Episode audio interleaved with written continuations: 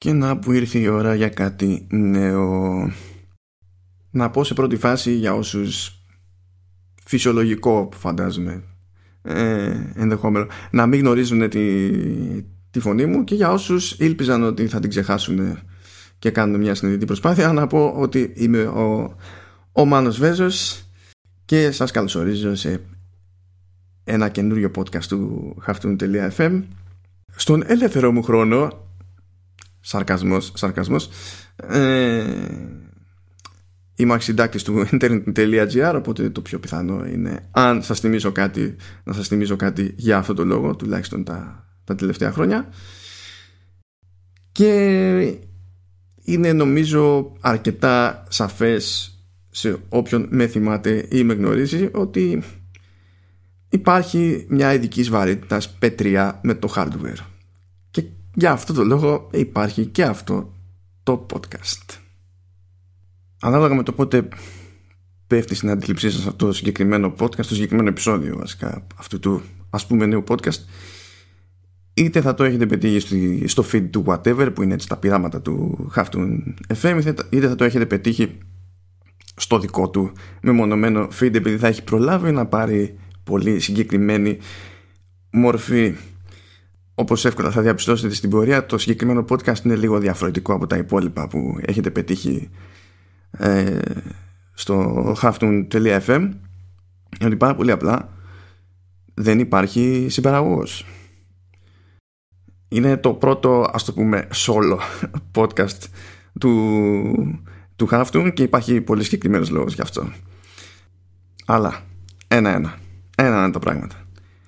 Πρώτον, το συγκεκριμένο επεισόδιο γράφεται νύχτα. Ή τέλος πάντων αν προτιμάει κάποιος να το πούμε αλλιώς ξημέρωμα 24η Μαρτίου 2020. Γιατί, γιατί όταν γράφεις όλο μπορείς να είσαι ο κλασικός σου εαυτός εκ των πραγμάτων. Και επειδή είμαι ε, ας πούμε άνθρωπος air coach της νύχτας το πιο φυσιολογικό ήταν να καταλήξουμε κάπου εδώ πέρα εννοείται επίσης ότι έχει πέσει ο απαραίτητος καφές για, για την περίσταση Απλά αυτά τα λέω για να μπείτε στο κλίμα στο οποίο βρίσκομαι και εγώ, άσχετα με το πότε ακούτε. Να συνειδητοποιήσετε πώς ξεκινάει αυτή η προσπάθεια. τι, ποια, ποια είναι αυτή η προσπάθεια όμως. Αν έχει τύχει να με παρακολουθείτε σε βάθος χρόνου ε, και το πώς και τι γράφω συνήθως όταν είμαστε σε χρονιά που κυκλοφορεί νέο hardware θα έχετε παρατηρήσει ότι ανεβάζω ταχύτητα και αρχίζω και εξηγώ, εξηγώ, εξηγώ, εξηγώ, εξηγώ, εξηγώ μέχρι δακρύων. Ανακρίνω από τους υπολογιστές μου, ε, εξηγώ μέχρι να μαραθούν τα πλήκτρα. Βέβαια, α, αυτό δεν πρόκειται να αλλάξει ούτε φέτος, που υποτίθεται ότι αν όλα πάνε καλά παρά την πανδημία του, του κορονοϊού θα κυκλοφορήσουν κάπως τέλος πάντων νέες κονσόλες από Microsoft και, και Sony όταν έρθει η ώρα για δραματικές στιγμές όπως εκείνες τις 27.000 λέξεις για το Nintendo Switch θα το, θα το νιώσετε, θα γίνει. Άλλο το ένα, άλλο το άλλο. Μέχρι τότε όμως που δεν έχουμε στην ουσία και δεν γίνεται να έχουμε συνολική εικόνα για το, για το κάθε σύστημα είπα να πάρω τα πράγματα λίγο με άλλο ρυθμό. Και στην ουσία ο στόχος αυτού του podcast είναι να απλωθεί σε μερικά επεισόδια και να σταθεί και στις πληροφορίες που έχουμε από την Sony για το PlayStation 5 και στις πληροφορίες που έχουμε από την Microsoft για το Xbox Series X να βοηθήσει οποιονδήποτε ακούει να κατανοήσει λίγο περισσότερο τα πράγματα αλλά και να δει αν υπάρχει μια ιστορία να υποθεί για, και για την κάθε εταιρεία ξεχωριστά αλλά και για την καινούργια γενιά hardware που, που έρχεται. Τυπικά η γενιά αυτή, τουλάχιστον για τα δεδομένα των κονσολών, είναι η ένατη κατά σειρά στη, στην προηγούμενη γενιά περίεργος την, ε, την 8η γενιά ουσιαστικά είχαμε από κάθε από τις κλασικές έτσι, τρεις εταιρείε, από κάθε μια τους είχαμε δύο κονσόλες. Θα πείτε πάρα πολύ ωραία έχουμε PlayStation 4 και PlayStation 4 Pro από τη Sony. Έχουμε Xbox One. Εντάξει το Xbox One S θεωρείται ταυτόσημη έννοια, δεν θα το παραξεχωρίσουμε και έχουμε και το Xbox One X. Από την Nintendo γιατί έχουμε δύο κονσόλες; Ε, ε, ε, τεχνικός, δεν φταίω εγώ, τεχνικός υποτίθεται ότι Wii U και Switch εντάσσονται ακριβώς στην ίδια γενιά. το γιατί δεν έχει σημασία να το αναλύσουμε τώρα απλά τραβάμε μια διαχωριστική γραμμή μεταξύ της προηγούμενης της προηγούμενης της τρέχουσας γενιάς και της επερχόμενης Uh, αντί να πω στη διαδικασία τουλάχιστον σε αυτό το πρώτο επεισόδιο να πιάσω το τι έχει αποκαλυφθεί μέχρι στιγμής για κάθε μηχάνημα και να το κάνω έτσι πιο νιανιά ε, αποφάσισα να ξεκινήσω τελείως αλλιώς. Διότι θυμάμαι ότι ειδικά στις τελευταίες δύο-τρεις γενιές από τις κλασικές συζητήσεις που, που γίνονται συνήθως πριν βγουν τα μηχανήματα και για ένα διάστημα αφού κυκλοφορήσουν τέλος πάντων οι όποιες κονσόλες ε, πάντα τρώγονται μερικοί για το ναι εντάξει και πόσο ε, καλύτερο να είναι το μηχάνημα και τι διαφορά να έχει. Αξίζει το κόπο να μπω στη διαδικασία να το πάρω νωρίς, αφού μια χαρά περνάω και με την κονσόλα που έχω κτλ. Ε, το έχουμε δει να συμβαίνει πάρα πολλές φορές αυτό το πράγμα και όχι μόνο στις κονσόλες. Δηλαδή τα ίδια ακούγαμε από ανθρώπους όταν γινόταν το πέρασμα από standard definition σε high definition γενικά στην εικόνα ε, αντίστοιχα και σε full HD και ultra HD και τα λοιπά δεν είναι δεν έχει νόημα το ένα, δεν έχει νόημα το άλλο, μόνο σε συγκεκριμένες ίντσε, μόνο υπό συγκεκριμένες συνθήκες κτλ. Και είδαμε ότι προχωρώντας όλα μπήκαν στην κανονικότητα και κανένας δεν θέλει να κάνει πισωγύρισμα υπό οποιασδήποτε συνθήκες. Αντίστοιχα, η ίδια συζήτηση γινόταν όταν είχαμε να περιμένουμε το PlayStation 4 μετά από χρόνια με το PlayStation 3, όταν είχαμε να περιμένουμε το Xbox One μετά από χρόνια με το Xbox 360 και πάει λέγοντας. Και εδώ που τα λέμε, ε, προσωπικά θεωρώ ότι δεν έχει συγκλονιστικό νόημα μια τέτοια συζήτηση γενικά από ποια άποψη ότι αν χρειαζόταν κάποια ειδική απόδειξη κάποιος ότι το να έχουμε τεράστιο άλμα σε τεχνικές προδιαγραφές, σε απόδοση, επίδοση κτλ. είναι ο μόνος τρόπος να υπάρχει ενδιαφέρον για κάποιο νέο σύστημα ε, θα μπορούσαμε να τελειώσουμε όλη τη συζήτηση λέγοντας ότι υπάρχει Nintendo η οποία Nintendo αν δει οποιοδήποτε τι τεχνικά άλματα έχει κάνει στις τελευταίες γενιές η τελευταία φορά που έκανε ουσιώδες μεγάλο εμφανώς αισθητό δηλαδή που και ο περαστικός καταλάβαινε τη, τη διαφορά με τη μία ήταν από, στο πέρασμα από Nintendo 64 σε Gamecube το Wii δεν είχε μεγάλη διαφορά από το Gamecube το Wii U σε κάποια θέματα δεν είχε μεγάλη διαφορά από το Wii απλά εντάξει είχε υποτίθεται αισθητά καλύτερο επεξεργαστή γραφικών. OK, okay, και αυτό μέχρι ένα σημείο να τα βάνει. Αντίστοιχα το Switch δεν έκανε κάποιο συγκλονιστικό άλμα επίσης. Και ξέροντας το Wii U ε, που ήταν ειδική περίπτωση για άλλους λόγους και όχι για τα τεχνικά χαρακτηριστικά ακριβώς. Ε, δεν νομίζω να έχει παράπονο Nintendo και όσοι την έχουν τιμήσει δεν νομίζω να έχουν παράπονο και οι ίδιοι ειδικά εφόσον είμαστε τώρα και στην εποχή του Switch και βλέπουμε πώς είναι τα πράγματα. Αν το άλμα ήταν το ζήτημα, τότε το Switch δεν θα είχε πάει πουθενά. Ευτυχώς είναι τα games. Μπορούμε να βάλουμε λοιπόν αυτό στην άκρη, όμως αυτό δεν σημαίνει ότι δεν έχει νόημα να αναρωτηθούμε τι είδους άλμα ετοιμάζεται να γίνει με, το, με τις κονσόλες της γενιάς. δεν, θα πούμε, δεν θα πω τώρα τόσο πολύ στη διαδικασία να αναφέρω συγκεκριμένα νούμερα εδώ και εκεί αλλά έχει σημασία να σταθώ σε κάποιες πολύ συγκεκριμένες ε, διαφορές πιο πολύ θα κινηθούμε αναφέροντας τάξεις μεγέθους και τα λοιπά. Το ζήτημα δεν είναι να μείνει στον καθένα ένας αριθμός εδώ και ένας αριθμός εκεί που θα πω. Α, το ζήτημα είναι να μείνει η, η τελική εντύπωση ότι μιλάμε για κάποιες αποστάσεις που κινούνται σε ένα πλαίσιο της προκοπής. Και κάπως έτσι θα ξεκινήσω με τα απολύτως έτσι βασικά για, για κάθε σύστημα. Ας πάρουμε λοιπόν τη, τη CPU που εντάξει, δεν είναι ένα ξεχωριστό πράγμα όπως ήταν παλαιότερα. CPU και GPU είναι στο, στο ίδιο chip αλλά και πάλι η κάθε πλευρά έχει κάποια ιδιαίτερα χαρακτηριστικά οπότε τα πιάνουμε ξεχωριστά η, η CPU και στα δύο μηχανήματα βασίζεται στην ίδια αρχιτεκτονική που φυσικά έχει ετοιμάσει η AMD. Είναι αρχιτεκτονική που κυκλοφορεί ήδη στην αγορά, είναι αρχιτεκτονική Zen 2 α, και δεν χρειάζεται να μπούμε στη διαδικασία να πούμε πολύ συγκεκριμένα τα χαρακτηριστικά αυτής ντε και καλά της, της αρχιτεκτονικής όμως έχει σημασία να πούμε το εξής. και το PlayStation 4 και αντίστοιχα PlayStation 4 Pro και το Xbox One και το Xbox One X πάλι χρησιμοποιούσαν αρχιτεκτονική ε, και chipset προφανώς τη AMD αλλά ήταν από άλλη γενιά και εκείνη τη γενιά τέλος πάντων εκείνη την αρχιτεκτονική τη, τη λέγαμε και τη λέμε εφόσον ακόμη μας εξυπηρετεί Jaguar.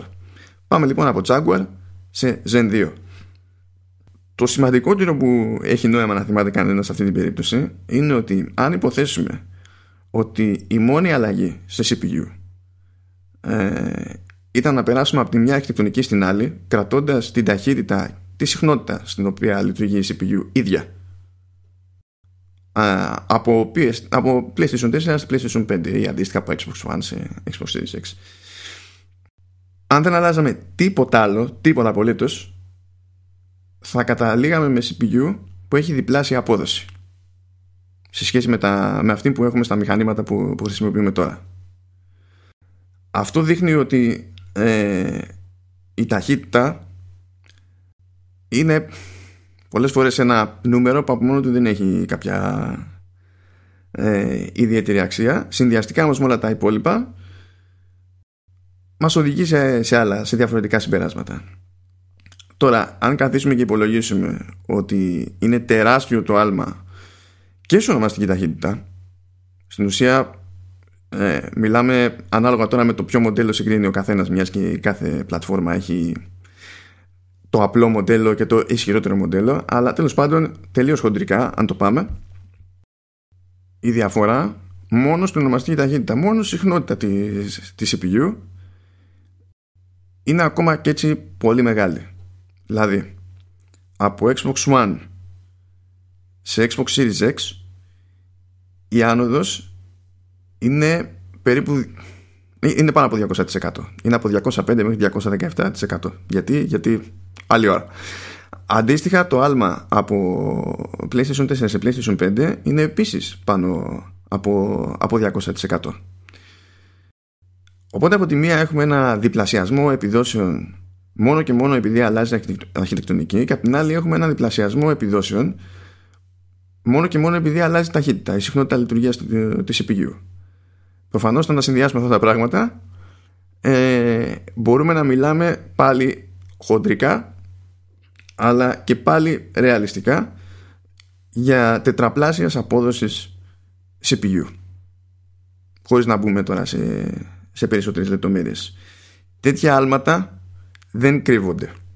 Δεν κρύβονται με τίποτα.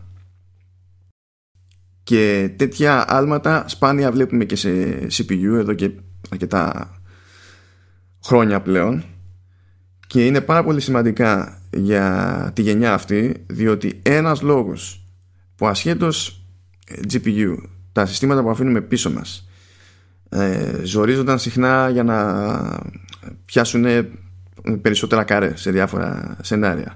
Δεν είχαν τον αέρα για να φέρουν σημαντικές αλλαγές τουλάχιστον εφόσον και οι developers έκαναν τον επιπλέον κόπο για αυτή την περίπτωση.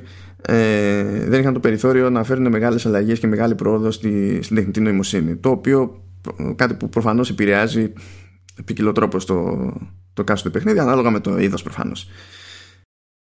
Αντίστοιχες αλλαγές ουσιαστικά έχουμε και σε, και σε GPU ας πούμε air quotes κάρτα γραφικών. Έστω ότι. Ρομαντική, ρομαντική. Πάκι πάλι μου δείτε εκεί πάλι έχουμε αλλαγή αρχιτεκτονικής. Ε, πηγαίνουμε ουσιαστικά από αρχιτεκτονική που είναι της AMD και λέγονταν ταχύτη ε, στην αρχιτεκτονική RDNA 2 τώρα εδώ πέρα είναι λίγο πιο δύσκολο να βγάλουμε ποσοστός για κάποια πράγματα γιατί η αρχιτεκτονική αυτή ε, δεν έχει παρουσιαστεί ακόμη για PC ώστε να έχουν γίνει δοκιμές και να δούμε πιο συγκεκριμένα ποια είναι τα ωφέλη σε διάφορα σενάρια. Οπότε για αυτή την περίπτωση θα χρησιμοποιήσω σαν μπούσουλα την προηγούμενη έκδοση την RDNA σκέτο ή αν θέλετε RDNA 1. Η διαφορά λοιπόν μεταξύ ταχύτη και, και RDNA κρατώντας όλους τους υπολείπους παράγοντες ίδιους είναι άλμα στην απόδοση κατά 60%. Αυτό το άλμα προφανώς θα είναι μεγαλύτερο στην περίπτωση της αρχιτεκτονικής RDNA2 αλλά δεν μπορούμε σε αυτό το στάδιο να το ποσοτικοποιήσουμε πιο συγκεκριμένα. Αντίστοιχα και εδώ οι χρονισμοί των, των GPU έχουν πάει αλλού για αλλού ε, και στην ουσία πάλι έχουμε με βάση το, το χρονισμό και μόνο ας το πούμε ε, παρότι δεν έχει νόημα να τα βλέπουμε έτσι ε, χοντρικά διπλασιασμό της, της απόδοσης. Και όταν φυσικά συνδυαστούν όλα αυτά τα πράγματα καταλαβαίνετε ότι το άλμα είναι ακόμη πιο μεγάλο.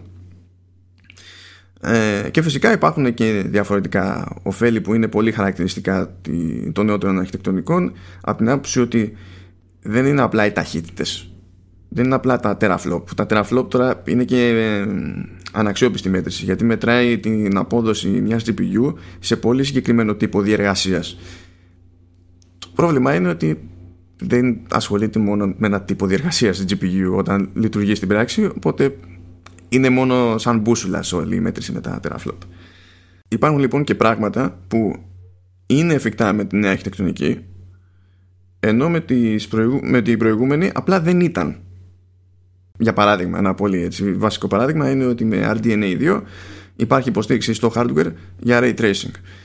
Με, με ταχύτη δεν υπήρχε ούτε ως θεωρία ούτε ως τίποτα. Αντίστοιχα, βέβαια, επειδή πριν πετάχτηκε έτσι κάποιος και πει ότι ναι, αλλά στο Xbox One X ήταν αυτή η αρχιτεκτονική πάλι, αλλά είχε και στοιχεία από Polaris που είναι άλλοι και τα λοιπά. Ναι, ακόμη και έτσι οι, οι διαφορές εξακολουθούν και είναι ε, ανάλογα τεράστιες ειδικά αν συνυπολογίσουμε και πράγματα που απλά ήταν τεχνικώς ανέφικτα δεν υφίσταντο ως δυνατότητες τέλος πάντων που μπορούσε να εκμεταλλευτεί ο, ο developer αναπτύσσοντας το, το παιχνίδι του. Και εδώ λοιπόν έχουμε πολύ μεγάλο άλμα. Εκεί που δεν έχουμε μεγάλο άλμα έχουμε σε ταχύτητα αλλά δεν έχουμε σε απόλυτους αριθμούς στην πραγματικότητα είναι στη RAM ναι, πηγαίνουμε από GDDR5 σε GDDR6. Ναι, είναι ταχύτερο. Ναι, το bandwidth είναι ε, μεγαλύτερο κτλ. Ναι, ο, η κάθε εταιρεία έχει κάνει τις επιλογές της. Υπάρχουν κάποιες διαφορές εκεί πέρα στο, στο bandwidth. Δεν είναι αυτό το σημαντικό της υπόθεσης. Το σημαντικό της υπόθεσης είναι ότι ε, ενώ σε προηγούμενες γενιές ε, είχαμε πολύ μεγάλο πολλαπλασιασμό της RAM από τη μία γενιά στην, στην επόμενη ε, ενδεικτικά δηλαδή από τη γενιά του, του PS3 και του Xbox 360 στη γενιά του PS4 και του Xbox One ε, πήγαμε 16 φορές πάνω. Αυτά τα πράγματα δεν υπάρχουν ε, δεν υπάρχουν πλέον καθόλου καθόλου. Α, ενδεικτικά το Xbox One X που είναι από τις τρέχουσες κονσόλες το, το μοντέλο με την περισσότερη RAM που είναι στα 12 GB ε, είναι στην ουσία μόλις 4 GB κάτω από τα 16 που υπόσχεται τόσο η Microsoft για το Series X όσο και η, η Sony για το, για το PS5 αυτό δεν είναι περίεργο που συμβαίνει. Ένας λόγος που δεν είναι περίεργο είναι ότι η RAM είναι πολύ ακριβό πράγμα. Ξεκάθαρα είναι πολύ ακριβό πράγμα και προφανώς μια κονσόλα δεν είναι ένα προϊόν το που, που έχει νόημα να καταλήξει να κοστίζει 1000 ευρώ στην αγορά. Οπότε κάπως πρέπει να βρεθεί ένα ζύγι. Δεν είναι ο μόνος λόγος που έγινε κατά μία έννοια αυτή η θυσία, διότι στην πραγματικότητα δεν είναι τόσο θυσία όσο ακούγεται ε, με την πρώτη. Υπάρχει κι άλλος λόγος, αλλά αυτό θα μας αποσχολήσει λίγο, λίγο παρακάτω. Ε, και το λίγο παρακάτω είναι ευθύς αμέσως στην πραγματικότητα διότι εντάξει, δουλεύουμε και με τευτέρια εδώ πέρα. Όταν δοκιμάζουμε κάτι καινούριο ε, εγώ τουλάχιστον ξεφεύγω από τις ψηφιακές σημειώσεις και χρειάζομαι χαρτί και στυλό ή χαρτί και μολύβι. Γιατί δεν ξέρω, απλά συμβαίνει. Οπότε ναι και τέλος πάντων πέσαμε εκεί που δίπλωνε το, το χαρτί και βγήκαμε λίγο εκτός. Ε, η, άλλη αλλαγή που στην πράξη θα είναι και η σημαντικότερη για πάρα πολλούς λόγους είναι η στροφή από μαγνητικό δίσκο ως ενσωματωμένο αποδικευτικό μέσο σε, σε SSD. Εδώ ε, το άλμα είναι όντως κομικό από την άποψη ότι ε, μιλάμε στην ουσία ότι πηγαίνουμε από ένα αποθηκευτικό μέσο που στο τσακίρ κέφι μπορούσε να διαβάσει 120 MB το δευτερόλεπτο. Ε, στο SSD του, του, Series, του Xbox Series X που μπορεί να διαβάσει οπωσδήποτε 2,4 GB το δευτερόλεπτο. Και με συμπίεση μπορούμε να πούμε ότι κατά μία έννοια διαβάζει παραπάνω άμα χρειαστεί το, το διπλάσιο. Και αντίστοιχα το, το SSD της Sony μπορεί να διαβάσει 5,5 GB το δευτερόλεπτο για συμπίεστα δεδομένα πάλι και εφόσον μιλάμε για συμπιεσμένα μπορούμε να πούμε ότι κατά μία έννοια διαβάζει ακόμη περισσότερα κατά τη Sony τουλάχιστον 8 με 9 GB το δευτερόλεπτο. Ε, μιλάμε για τεράστια διαφορά τεράστια διαφορά και αυτή η διαφορά είναι που θα μας πάρει και περισσότερο καιρό να πιάσει τόπο με τρόπο τέτοιο που να φαίνεται στα παιχνίδια δεν μιλάμε τώρα για το πρώτο διάστημα που όλα θα φορτώνουν πιο γρήγορα. Ε, είτε δεν θα υπάρχουν ε, διακοπές για φόρτωση εκεί που περιμένουμε συνήθως να υπάρχουν. Είτε αν υπάρχουν θα είναι εξωπραγματικά σύντομη χρόνη φόρτωσης. Ε, θα γλιτώσουμε το πολύ το pop-up θα γλιτώσουμε πάρα πολλά πράγματα. Αυτά όντως είναι κέρδη που μπορούν να εξασφαλιστούν από νωρίς το, το πραγματικό κέρδος όμως το οποίο στάθηκε εκεί ο Μάρκ Σέρνη της Sony στην τελευταία παρουσίαση που έκανε ε, που υποτίθεται ότι θα γινόταν στο GDC αλλά που τελειατύχει με την πανδημία ε, είπε ότι οι ταχύτητες αυτές στην ουσία δίνουν άλλη ελευθερία ε, στο design ενός παιχνιδιού. Αυτό είναι ένα επιχείρημα το οποίο ισχύει γενικότερα δηλαδή θα μπορούσε να το έχει πει και η Microsoft αλλά η αλήθεια είναι ότι με τη διαφορά που έχει στην ταχύτητα SSD η Sony νομίζω ότι είχε ένα λόγο παραπάνω να, να εμείνει σε αυτό. Ε, διότι κατά μία έννοια ό,τι όφελος μπορεί να υπάρχει σε αυτή την περίπτωση δυνητικά στο σύστημα της Sony μπορεί να είναι διπλάσιο. Ε, αλλά τέλος πάντων αυτό είναι μια διαφορετική συζήτηση. Ε, υπάρχουν πράγματα που γίνονται τόσα χρόνια στα games επειδή πάρα πολύ απλά δεν γίνεται αλλιώς. Ε, δεν γίνεται αλλιώς διότι δεν μπορούν να φορτωθούν δεδομένα πιο γρήγορα. Δηλαδή ε, Υπάρχουν ναι, οι περιπτώσεις που μένετε ακίνητοι σε ένα σανσέρ και περιμένετε ενώ παίζονται διάφορες ατάκες από άλλους χαρακτήρες για να μην βαρεθείτε. Ε, υπάρχουν ε, διάφορες σκηνές στο fast travel για να μην καθόμαστε να βλέπουμε ε, μαύρη οθόνη. Μπορεί να υπάρχουν mini games. Ε, μπορεί να υπάρχουν ε, tips για, για το παιχνίδι ή επιπλέον πληροφορίες. Ε, αντίστοιχα όταν σχεδιάζεται ένα επίπεδο θα σχεδιαστεί με τρόπο τέτοιο ώστε να μην υπάρχει τρόπος ξαφνικά να βρεθούν πολλά νέα πράγματα στο οπτικό πεδίο του, του χρήστη καθώς τέλος πάντων περιστρέφεται η κάμερα ε, διότι άμα πάει να ξεφύγει ο σχεδιαστής του επίπεδου ε, θα φτάσει σε ένα επίπεδο που πάρα πολύ απλά για να φανούν αυτά σωστά ε, θα, θα έπρεπε να μπορεί η κονσόλα να στείλει αυτά τα δεδομένα πιο γρήγορα από ό,τι μπορεί στην πράξη. Δεν, δεν, δεν προλαβαίνει. Δεν μιλάμε απλά για pop-up, σε εκείνη την περίπτωση δηλαδή αν πούμε ότι είχαμε τη δυνατότητα να περιστρέψουμε την κάμερα πιο γρήγορα από ό,τι μας επέτρεπε το ίδιο το παιχνίδι θα μπορούσαμε να γυρνάμε και να βλέπουμε να λείπουν πράγματα υπό συνθήκη τον ανάλογα. Δεν λειτουργούν όλες οι μηχανές με τον ίδιο τρόπο ούτε όλα τα παιχνίδια με τον ίδιο τρόπο. Αλλά μιλάμε τέλος πάντων για πιο ακραίες περιπτώσεις από pop-up αντικειμένων και pop-in σε κάποια textures και, και τέτοια πράγματα ε, αυτή η διαφορά που μπορεί να φέρει η χρήση SSD σε level design και τα λοιπά είναι, είναι σημαντική υπόθεση. Αλλά από τη στιγμή που είμαστε σε μια αγορά που όλοι οι developers είναι συνδυσμένοι κάπως θα χρειαστούν και εκείνοι χρόνο ε, για να δουν πώς έχει νόημα να αξιοποιήσουν αυτή τη νέα και για τους ίδιους ε, ελευθερία. Και εντάξει, αυτά τα πράγματα χρειάζονται μια κάποια εξοικείωση. Θα βρουν από την αρχή πράγματα που λειτουργούν ή δεν λειτουργούν για τόσο καλά υπό το νέο καθεστώς και πάει λέγοντας. Όλα αυτά είναι φυσιολογικά. Θα μπορούσαμε να πούμε γενικά πολλά περισσότερα πράγματα για, για SSD αλλά θα σταθώ σε ένα πραγματάκι ακόμα που συνδέεται με το, με το ζήτημα της RAM από πριν. Από τη στιγμή που ε, το ένα φέρνει τ' άλλο αλλά έστω ότι αποφασίστηκε πρώτα α, και από τις δύο εταιρείες ε, η RAM να μείνει στα 16 GB και να μην πάει παραπάνω.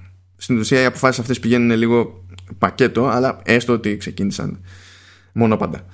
Ε, αυτό σημαίνει ότι η κάθε πλευρά έχει ακόμα ε, σημαντικότερο λόγο να χρησιμοποιήσει όσο πιο γρήγορο SSD μπορεί διότι σε αυτή την περίπτωση η μικρότερη ας πούμε μνήμη σημαίνει ότι πρέπει να αδειάζει συχνότερα να διαγράφει συχνότερα δεδομένα και να τα ανανεώνει με καινούργια και προφανώς το πόσο γρήγορα μπορεί να συμβεί αυτό το πράγμα εξαρτάται ξεκάθαρα, ξεκάθαρα από την απόδοση του, του SSD αν η ταχύτητα σε αυτές τις τράμπες είναι αρκετά υψηλή. Και βασικά όσο πιο υψηλή μπορεί να είναι ε, τόσο μικρότερη ανάγκη έχει το σύστημα για ακόμη περισσότερη RAM. Δεν είναι καθόλου τυχαίο που και η Microsoft και η Sony έχουν μπει στη διαδικασία και έχουν φτιάξει και κάποια υποσυστήματα που αξιοποιούν ειδικό hardware και οπωσδήποτε ειδικό software για τη διαχείριση αυτών των πέρα δόθε των, των, των δεδομένων για τις περιπτώσεις. Το ζήτημα είναι να φορτώνονται όσο γίνεται τα δεδομένα μια ιδέα πριν χρειαστούν αντί να πηγαίνουν στη RAM να εδράζονται να πιάνουν χώρο και να πιτώνει το σύμπαν και αντίστοιχα με το που κάτι διαπιστωθεί με μηχανισμό που κάνει ακριβώς αυτό μπαίνει στη διαδικασία να διαπιστώσει αν έχουν νόημα να μένουν στη RAM τα δεδομένα ε, αν λοιπόν δεν έχει, δεν έχει νόημα και διαπιστώνεται αυτό το πράγμα να διαγράφονται μια ώρα αρχίτερα αντί να ράζουν εκεί. Το, το, το concept είναι ότι από εκεί που έπρεπε το σύστημα να έχει φορτωμένα δεδομένα στη RAM ας πούμε για τα επόμενα 30 δευτερόλεπτα του, του gameplay για να καλύψει το κάθε σενάριο τέλος πάνω στο οποίο μπορεί να μπλέξει ο παίχτης για τα επόμενα 30 δευτερόλεπτα τώρα τα συστήματα αυτά μπορούν να τη βγάλουν καθαρή κρατώντας τη RAM ε, δεδομένα για τα επόμενα 1-2 δευτερόλεπτα αυτό σημαίνει ότι δεν χρειάζεται να φορτώσουν τα ίδια πράγματα που θα φόρτωναν υπό άλλες συνθήκες, εφόσον είχαν πιο αργό SSD, εφόσον είχαν μαγνητικό δίσκο και τα λοιπά. Ε, και σημαίνει επίσης ότι αυτά που φορτώνουν ανά πάσα στιγμή ε, μπορούν να είναι καλύτερης ποιότητας και να καταλαμβάνουν περισσότερο χώρο στη, στην ίδια τη RAM. Αυτό μου τελείως γύφτηκα.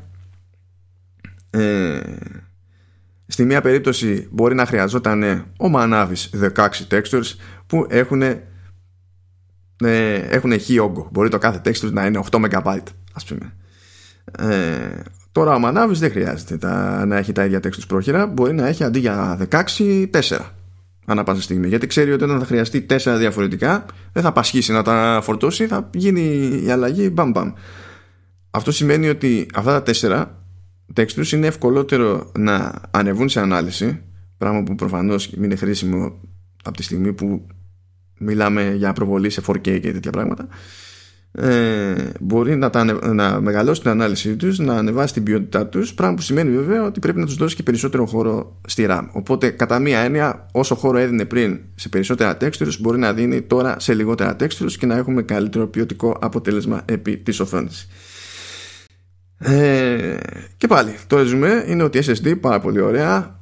Τούμπανο η κατάσταση με, τη, με τους χρόνους φόρτωσης. Αυτό είναι το πρώτο και πιο εμφανές και πιο έτσι εύκολο να ποσοτικοποιήσει κάποιος όφελος. Αλλά στην ουσία η απόδοση αυτών των SSD δίνει το περιθώριο σε καθέναν από τους δύο κατασκευαστές να διαχειριστεί τελείως διαφορετικά και την ποσότητα RAM που χρειάζεται αλλά και το πως γεμίζει και αδειάζει αυτή η RAM πότε και με τι ώστε να λειτουργούν τα πράγματα όσο καλύτερα πρέπει χωρίς να έχει πρόβλημα ο παίχτης.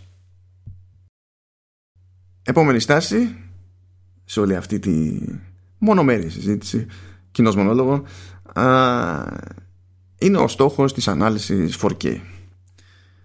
Τώρα μπορούμε να πούμε ότι είμαστε και επισήμως στο στάδιο που μπορείς στα σοβαρά ε, κάθε κατασκευαστής να εγγυηθεί ότι το 4K θα είναι το σύνηθες. Υπάρχει δηλαδή ισχύ τέτοια που το επιτρέπει να το λέει. Αυτό δεν σημαίνει ότι ε, θα το πετυχαίνει κάθε παιχνίδι. Διότι πάρα πολύ απλά εγώ αν είμαι developer και θέλω να μοιράσω τελείως αλλιώς τους πόρους του συστήματος και δεν με ενδιαφέρει να πιάνω ε, πραγματική ανάλυση 4K μπορεί να θέλω να την έχω πιο κάτω και να καλύπτω τη διαφορά με scaling. Μπορεί να με ενδιαφέρει καν να κάνω scaling. Μπορεί χιλιάδιο πράγματα. Ο developer έχει το περιθώριο του το δίνει δηλαδή ο κατασκευαστής να μοιράσει τελείως αλλιώς πόρους και να κάνει κάτι άλλο.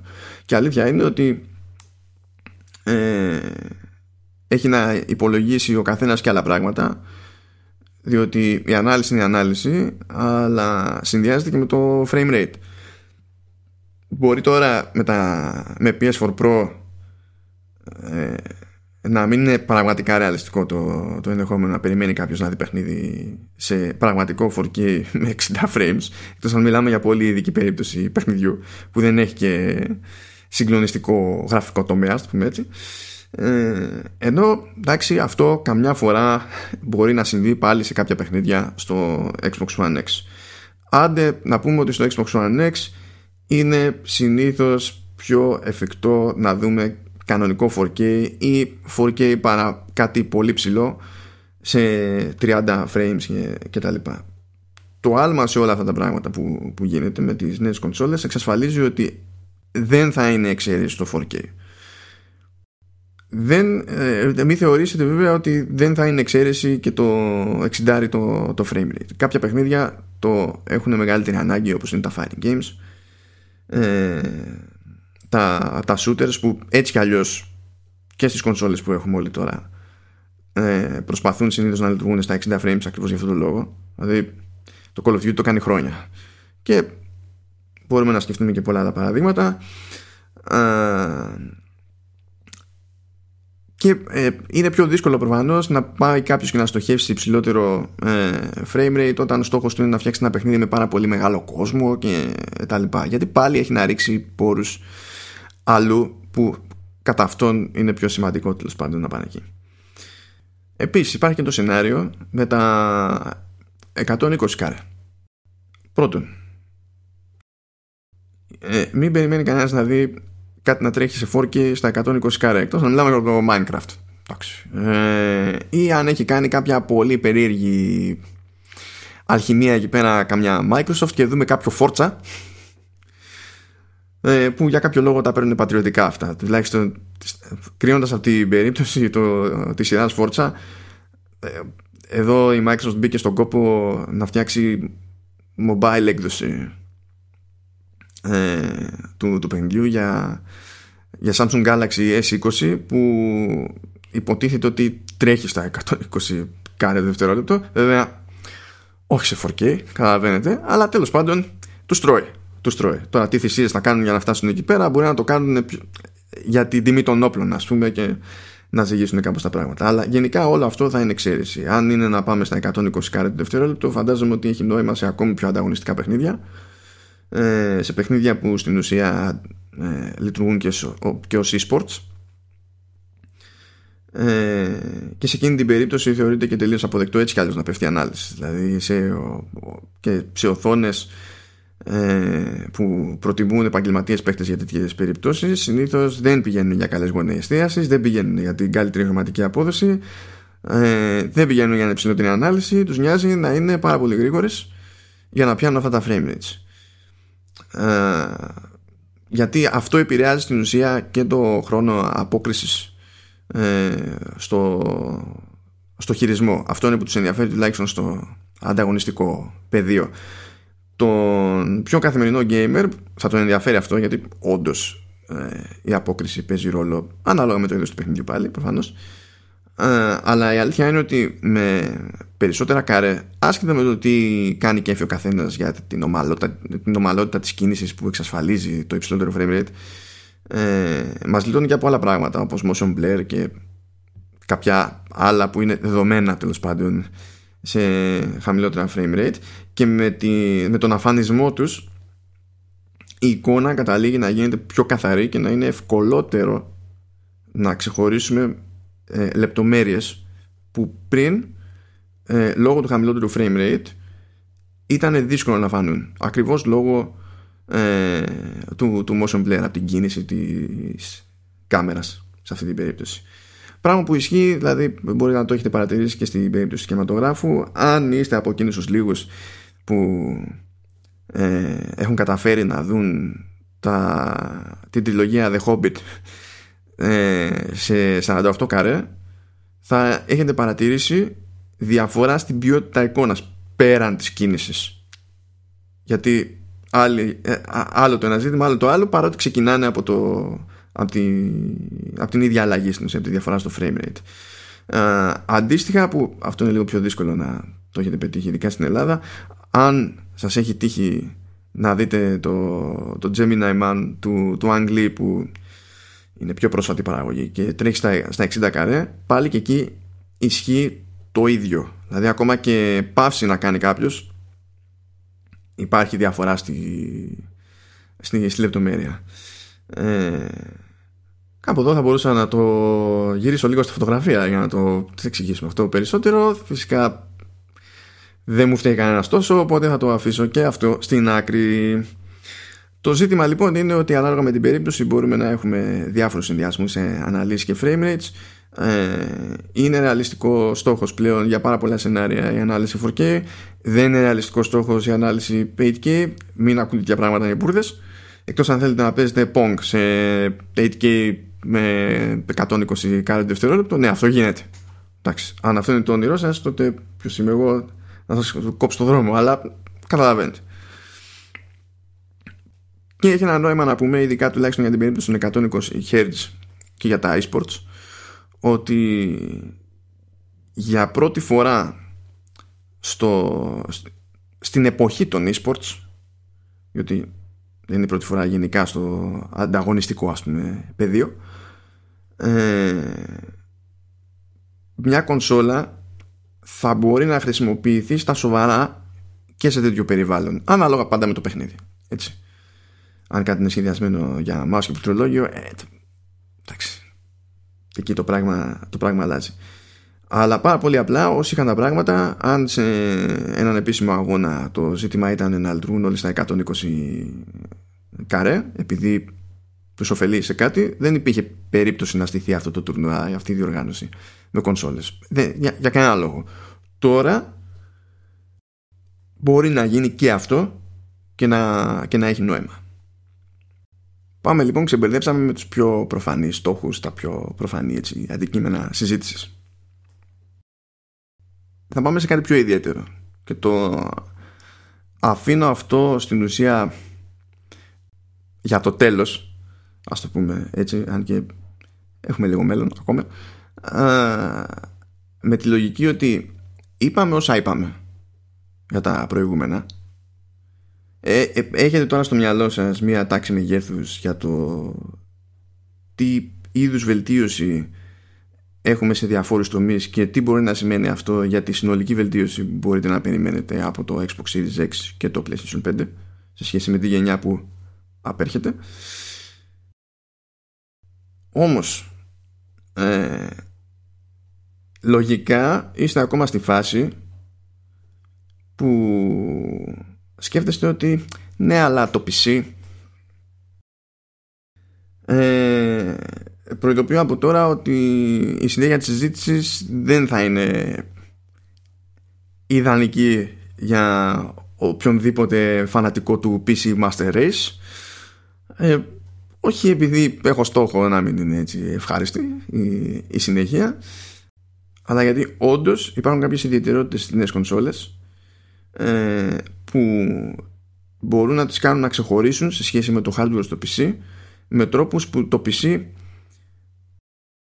δεν μπορεί να καλύψει. Όχι ότι δεν μπορεί να κινηθεί πιο ψηλά σε ισχύ γενικά προφανώς μπορεί να το κάνει και όταν θα πρωτοβούν αυτές οι κονσόλες πάλι και ακόμη και τότε με αρκετά χρήματα οποιοδήποτε θα μπορεί να φτιάξει κάτι ισχυρότερο και προχωρώντας προφανώς το PC θα μπορεί να γίνεται ισχυρότερο και ισχυρότερο σε χαμηλότερες και χαμηλότερες ε, τιμές. Δεν είναι, δεν είναι αυτό το ζήτημα. Αυτό που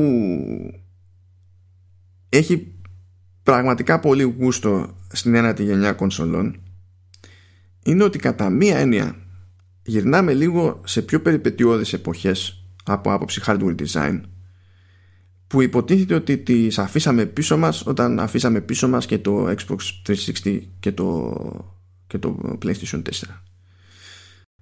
ε, θα πείτε ναι τότε γινόντουσαν κοινοπραξίες εταιριών για το σχεδιασμό ε, εξωτικών επεξεργαστών και διάφορα περίεργα άλλα πειράματα κτλ. Ε, ενώ τώρα όλοι πάνε στην AMD όλοι ήταν στην AMD έτσι κι αλλιώς ε, να χρησιμοποιούν μια αρχιτεκτονική για CPU που υπάρχει ήδη στην αγορά χρησιμοποιούν μια άλλη αρχιτεκτονική για GPU που δεν υπάρχει ήδη στην αγορά αλλά όπου να είναι θα υπάρχει και αυτή στην αγορά ε, και πέρα από τις κονσόλες δηλαδή στο PC ε, και εντάξει ό,τι τέλος πάντων καστομιές και να έχουν γίνει τι σοϊ καστομιές δεν αυτές. Αυτό είναι που διαφέρει σε αυτή την περίπτωση. Οι καστομιές ε, κινούνται σε τέτοιο επίπεδο οι τροποποιήσεις που κάνει δηλαδή κάθε εταιρεία κινούνται σε τέτοιο επίπεδο ώστε να έχει νόημα να μιλάμε για διαφοροποιήσεις που παραπέμπουν σε εκείνη την εποχή την πιο εξωτική. Το ότι ο προμηθευτής εξακολουθεί και είναι η AMD ε, από μόνο του είναι και λίγο ε, λίγο ανούσια διαπίστωση από την άποψη ότι όσο κοιτάμε προς τα πίσω ακόμα και αν μείνουμε στις κονσόλες οι πιθανοί προμηθευτές για επεξεργαστές και κάρτες γραφικών κτλ. ήταν περισσότεροι. Διότι παλιότερα η αγορά είχε περισσότερο χώρο, η κατηγορία δηλαδή, ε, η αγορά για CPU και GPU είχε περισσότερο χώρο για περισσότερες εταιρείες. Δεν έχει πια ε, για πρακτικούς λόγους που δεν είναι το αντικείμενο της συζήτησης τώρα. Οπότε το να το να λέμε ότι ναι αλλά τότε είχε κάνει ολόκληρη ιστορία με, τη, με την IBM ενώ τώρα πια IBM πηγαίνει και παίρνει από την AMD η Sony δεν λέει και πολλά από μόνο του. Σημασία έχει τι έχει γίνει στην πράξη. Αυτό που πόνταρα, όπως θα ξέρουν κάποιοι τέλος πάντων τους οποίους έχω συζητήσει από καιρό για τις ελπίδες μου για τις κονσόλες γενικά προχωρώντας ε, αυτός το οποίος πόντερα και έγινε σε κάποιο βαθμό αν και όχι στο βαθμό που θα ήθελα ιδανικά είναι ότι διάφορα πράγματα που ήταν αρμοδιότητες της CPU κατά περίπτωση και αρμοδιότητες της GPU πάβουν να είναι αρμοδιότητες τους. Παράδειγμα η συμπίεση και αποσυμπίεση των δεδομένων που πηγαίνουν έρχονται μεταξύ SSD και, και RAM ε, είναι πολύ σημαντικότερη υπόθεση αυτή τη φορά. Είναι πολύ σημαντικότερη υπόθεση αυτή τη φορά διότι όσο μεγαλύτερος ο όγκος των δεδομένων πρέπει να συμπιέζεται και να αποσυμπιέζεται, να μεταφέρεται και γενικά να διαχειρίζεται κάπως το μηχάνημα, ε, τόσο μεγαλύτερο είναι το βάρος για τη CPU. Πάρα πολύ απλά ένα ωραίο παράδειγμα τέλος πάντων έτσι, για να το ποσοτικοποιήσει το πράγμα που έφερε η Microsoft είναι αυτό που είπε ότι αν αφήναμε τη συμπίεση στη CPU τότε αντί για 8 πυρήνες ε, που χρησιμοποιούμε τελικά θα έπρεπε να είχαμε 13 και αυτά, αυτές οι διαφορές δεν είναι αστείες καθόλου. Ε, αντίστοιχα η, αντίστοιχα πράγματα έχει πει και η Sony με ακόμη μεγαλύτερες διαφορές. Επειδή παίζει λίγο διαφορετικά με τη, με τη συμπίεση και για να κάνει αυτό που θέλει έτσι όπως το θέλει και να διαχειριστεί ακόμα μεγαλύτερο όγκο δεδομένων από ό,τι φαίνεται καταλήγει σε ένα compressor block ας τα πούμε έτσι που είναι ακόμη πιο ισχυρό και οι αναλογίες είναι διαφορετικές.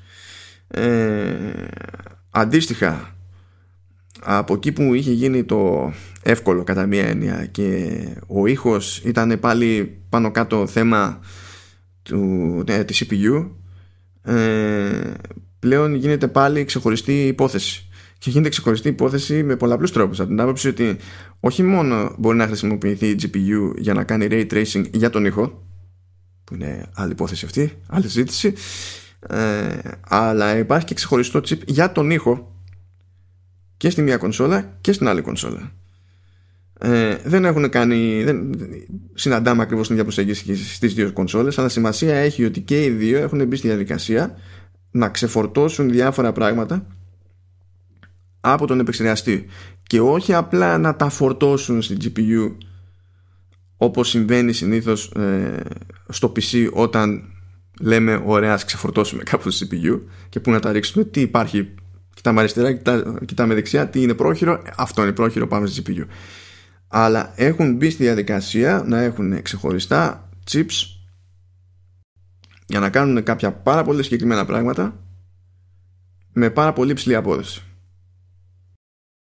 Ε, θα μπορούσαμε να τα κάνουμε πολύ νιανιά. Δεν είναι αυτό το ζήτημα. Το ζήτημα είναι ότι για να πούμε ότι η απόδοση που μπορεί να περιμένει κάποιος από Xbox Series X και από PlayStation 5 ε, καλύπτεται από κάποια σύνθεση στο PC τουλάχιστον στο ξεκίνημα των κονσολών αυτών αν δεν καθυστερήσουν ε, σημαίνει επένδυση από τη μεριά του, του PC Gamer που θέλει να φτιάξει κάτι ανάλογο σε άλλο ποσό από αυτό που φαντάζεται. Επίσης, τέτοιου είδους custom chips δεν υπάρχουν σε PC και κατά κανόνα δεν μπορούν να υπάρξουν σε PC. Αυτό όχι επειδή δεν μπορεί κάποιος να τα σχεδιάσει και να φτιάξει. Προφανώς μπορεί να τα σχεδιάσει και να τα φτιάξει. Είναι μυστικό. Όμως επειδή η πλατφόρμα είναι αυτή που είναι και είναι γενικότερης χρήσης, η απλή πραγματικότητα είναι η εξής. Κάποια πράγματα που μπορούν να γίνουν και να πιάνουν τόπο καθημερινά σε ένα σύστημα που είναι φτιαγμένο μόνο για games όπως είναι μια κονσόλα δεν μπορούν να εξυπηρετήσουν ένα σύστημα όπως είναι ένα PC που όσο και να το έχει κάποιος για gaming ο σύστημα είναι σχεδιασμένο για να κάνει και χιλιά άλλα πράγματα υπό τελείως διαφορετικές συνθήκες.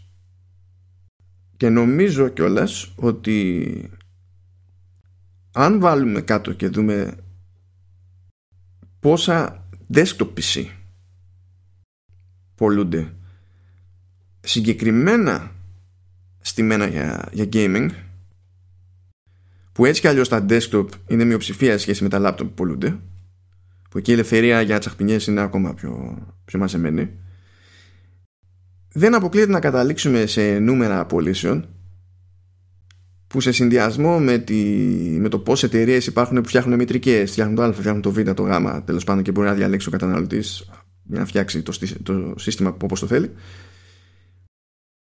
Δεν είναι αδιανόητη η σκέψη και το, δεν είναι αδιανόητο το συμπέρασμα να μην συμφέρει καν να μπει στη διαδικασία να κάνει κάτι ανάλογο κάποιος κατασκευαστής για PC.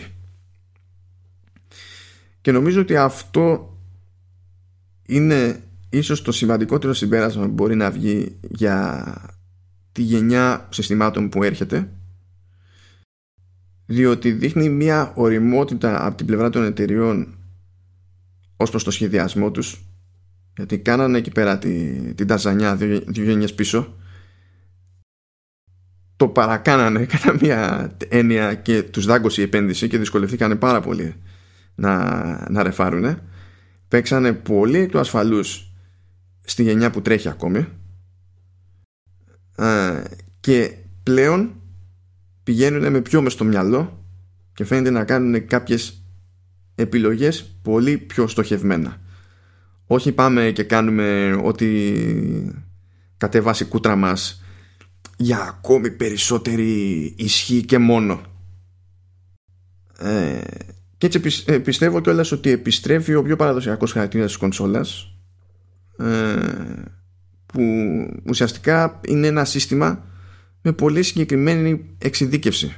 Θα πεταχτεί κάπου εδώ η Nintendo θα έχει και δίκιο η αλήθεια είναι παρότι δεν μπλέξει αυτή τη ζήτηση τόσο ότι εγώ τα έλεγα. Εγώ αυτό κάνω τόσα χρόνια. Δεν αλλάζει ότι εξακολουθούμε να θέλουμε Netflix app στο Switch αλλά τέλος πάντων τεχνικός έχει δίκιο. Ας της το δώσουμε αυτό τουλάχιστον. Ε, και ο χαρακτήρας αυτός τέλος πάντων που επιστρέφει είναι πάρα πολύ σημαντικός διότι αν δεν έχεις αυτού του τύπου την εξειδίκευση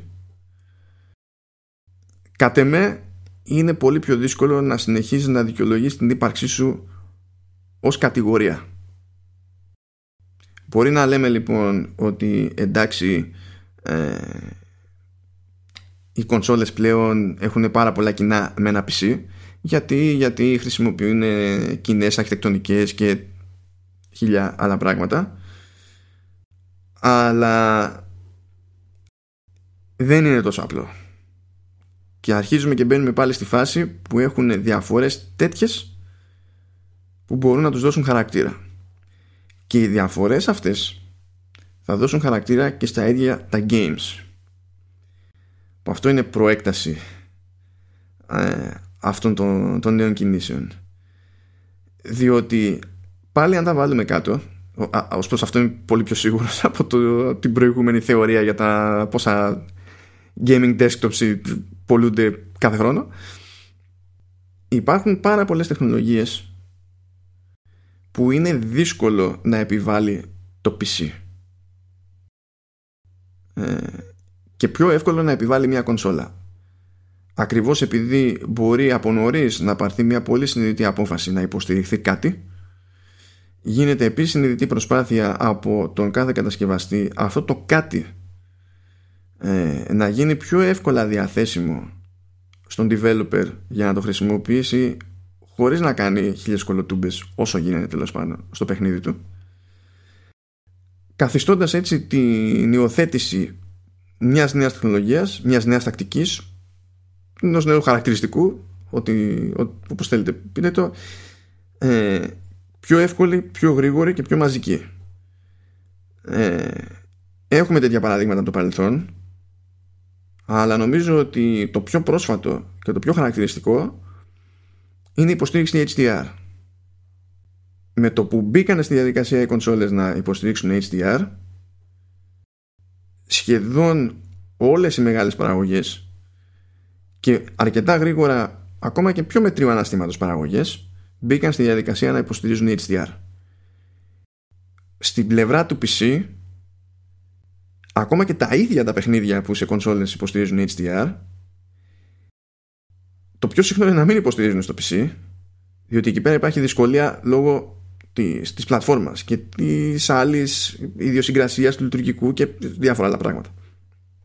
Ε, δεν, δεν υποστηρίζουν λοιπόν τα ίδια παιχνίδια εκεί πέρα HDR και γενικά σε απόλυτους αριθμούς είναι πολύ λιγότερα αυτά τα παιχνίδια που βγαίνουν σε PC με υποστήριξη HDR μπορούμε να πούμε και για άλλα πράγματα στο παρελθόν. Δηλαδή είδαμε ε, στην εποχή του πρώτου Xbox ας πούμε πάρα πολλά παιχνίδια επειδή υποστηριζόταν ε, γενικά και οριζοντίως από την κονσόλα πάρα πολλά παιχνίδια να αρχίσουν να χρησιμοποιούν ξαφνικά Dolby Digital. Ε, την ίδια εποχή το PC είχε το hardware αλλά οι developers δεν μπαίνανε σε ανάλογη διαδικασία γιατί ήταν μεγαλύτερη μανούρα για να, για να το κάνουν να ισχύει τόσο γενικευμένα τέλος πάντων. Ε, επίσης αν ξεκινήσει κάποιος αύριο και πει φτιάχνω ένα παιχνίδι για το PC δεν μπορεί ντε και καλά να θεωρήσει αυτονόητο ότι ε, το PC αυτό στο οποίο θα καταλήξει να τρέχει το, το παιχνίδι του έχει SSD ή μπορεί να μπει κάποιος, άμα ξεκινήσουμε τώρα να φτιάχνουμε ένα παιχνίδι, έτσι κι αλλιώς έχουμε πολύ καιρό μπροστά μας, θα έχουν ελάχιστα πράγματα κτλ. Ωραία, μπράβο, δεκτό, καμία αντίρρηση. Σίγουρα, ακόμη πιο σίγουρα, δεν μπορεί να θεωρήσει αυτονόητο ότι θα τρέξει ντε και καλά σε PC με τόσο γρήγορο SSD. Αυτό, αυτή η σιγουριά, αυτή η απόλυτη σιγουριά είναι που του δίνει περιθώριο να παίξει τελείως αλλιώς στον τρόπο με τον οποίο σχεδιάζει το παιχνίδι του στι, στις καινούργιες κονσόλες. Και το έχουμε δει και στο παρελθόν αυτό το φαινόμενο ακόμα και αν πάμε αρκετά πίσω. Ε, πρώτα είδαμε το πρώτο PlayStation και μετά είδαμε 3D accelerators σε, σε PC πρώτα ε, είδαμε DVD-ROM στα σοβαρά σε κονσόλες και μετά και νοχελικά έκανε τη μετάβαση το, το PC. Είπαμε για περιπτώσεις όπως Dolby Digital, DTS και τα λοιπά και αντίστοιχα του HD και Atmos και δεν συμμαζεύεται. ε, είπαμε και για το παράδειγμα για, για HDR το οποίο κατ' εμέ είναι μεγάλος κράχτης αλλά πάμε λίγο πιο βαθιά, λίγο πιο συγκεκριμένα στην εποχή του, του Xbox 360 και του PS3 είδαμε να βγαίνουν πρώτα τα συστήματα αυτά και ξαφνικά τίτλοι του PC να αρχίζουν να ζητάνε πιο εύκολα επεξεργαστές με περισσότερους πυρήνες. Αντίστοιχα ε, βγήκε το PlayStation 4 βγήκε το Xbox One και τελείως στοιχεία ειδικά σε τίτλους που βγαίνουν και σε PC και σε κονσόλες έτσι, ε, ξαφνικά είδαμε πολύ γρήγορα την ελάχιστη απαιτούμενη RAM στο PC να αναπροσαρμόζεται και να πηγαίνει πιο ψηλά.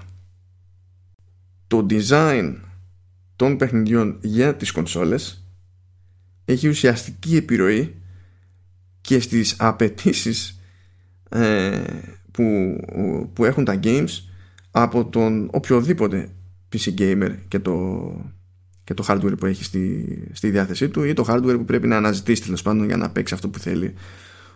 Όπως θα είναι ευχάριστο να το παίξει τέλος πάντων για, για αρχή. Ε, οπότε θα αρχίσουμε να βλέπουμε πράγματα. Σιγά σιγά έστω.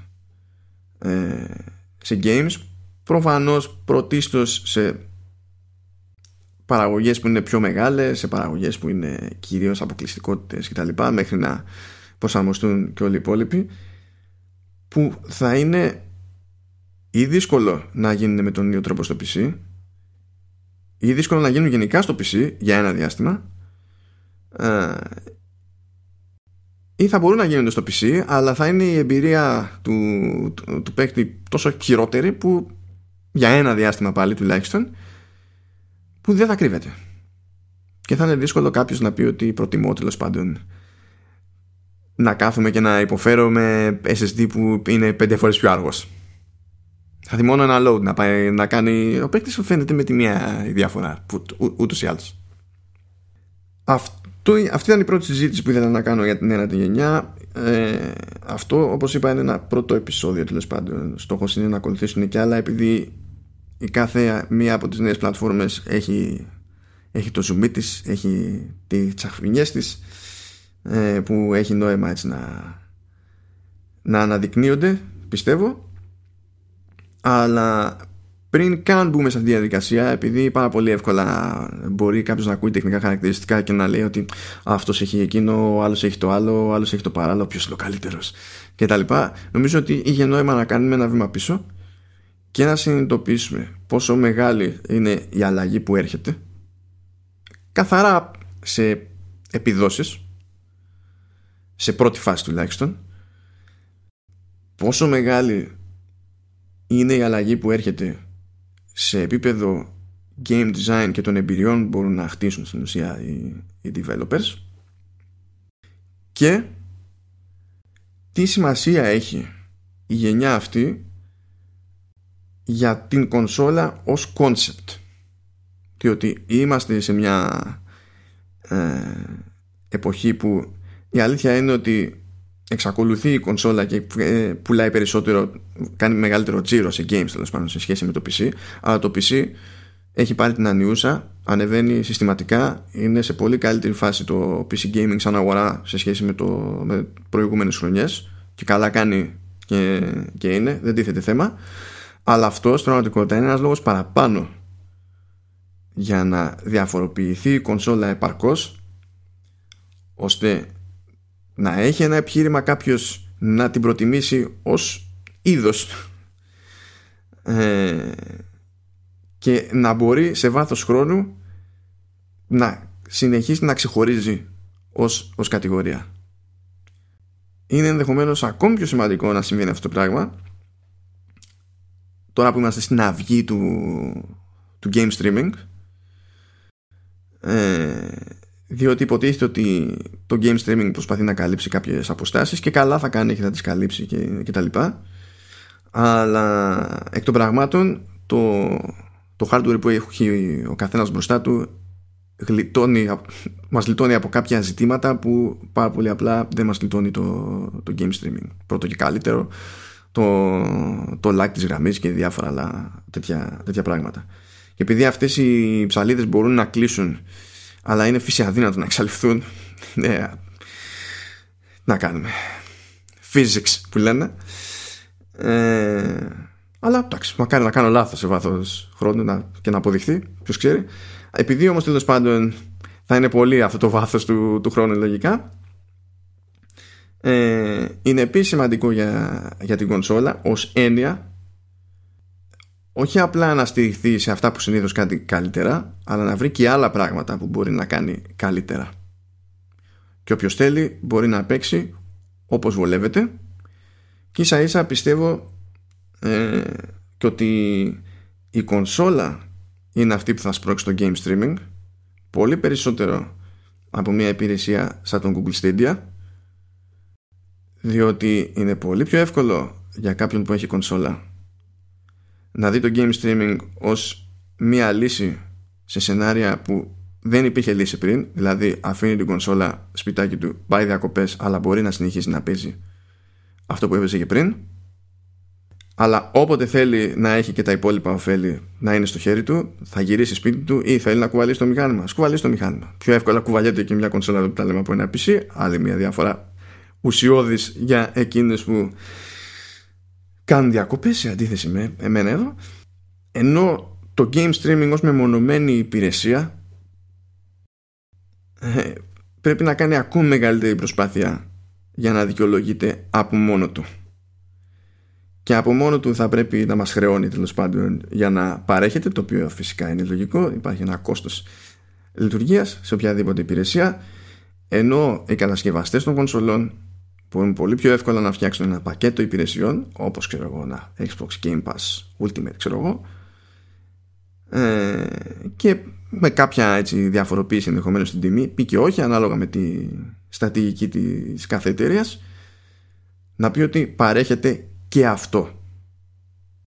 Και εφόσον οι κονσόλες το αναδείξουν το game streaming ως μια σημαντική ευκολία που μπορεί να εκμεταλλευτεί κάποιος που μπορεί διαφορετικά να μην έμπαινε στην διαδικασία να δοκιμάσει game streaming ακριβώς επειδή έχει συνηθίσει στο να έχει δικό του hardware κτλ θα μπουν στο παιχνίδι του game streaming και παίκτες που μπορεί διαφορετικά να το να το σνομπάρανε. Και σε σενάρια που όντως θα υπάρχει κάτι που προσφέρει που μας λύνει τα χέρια. Αυτό είναι λοιπόν το, το σκεπτικό αυτή είναι η πρώτη μου εντύπωση ε, με βάση όσα έχουν ακουστεί για κάθε πλατφόρμα μέχρι τώρα.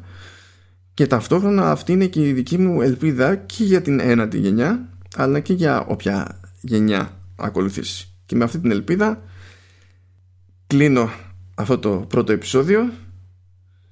Και είναι ώρα να σχεδιάσω σε εκείνο το τευτέρι που λέγαμε τα επόμενα επεισόδια. Για την ώρα χαιρετώ και καλό κουράγιο εύχομαι σε όλους για τους προφανείς λόγους.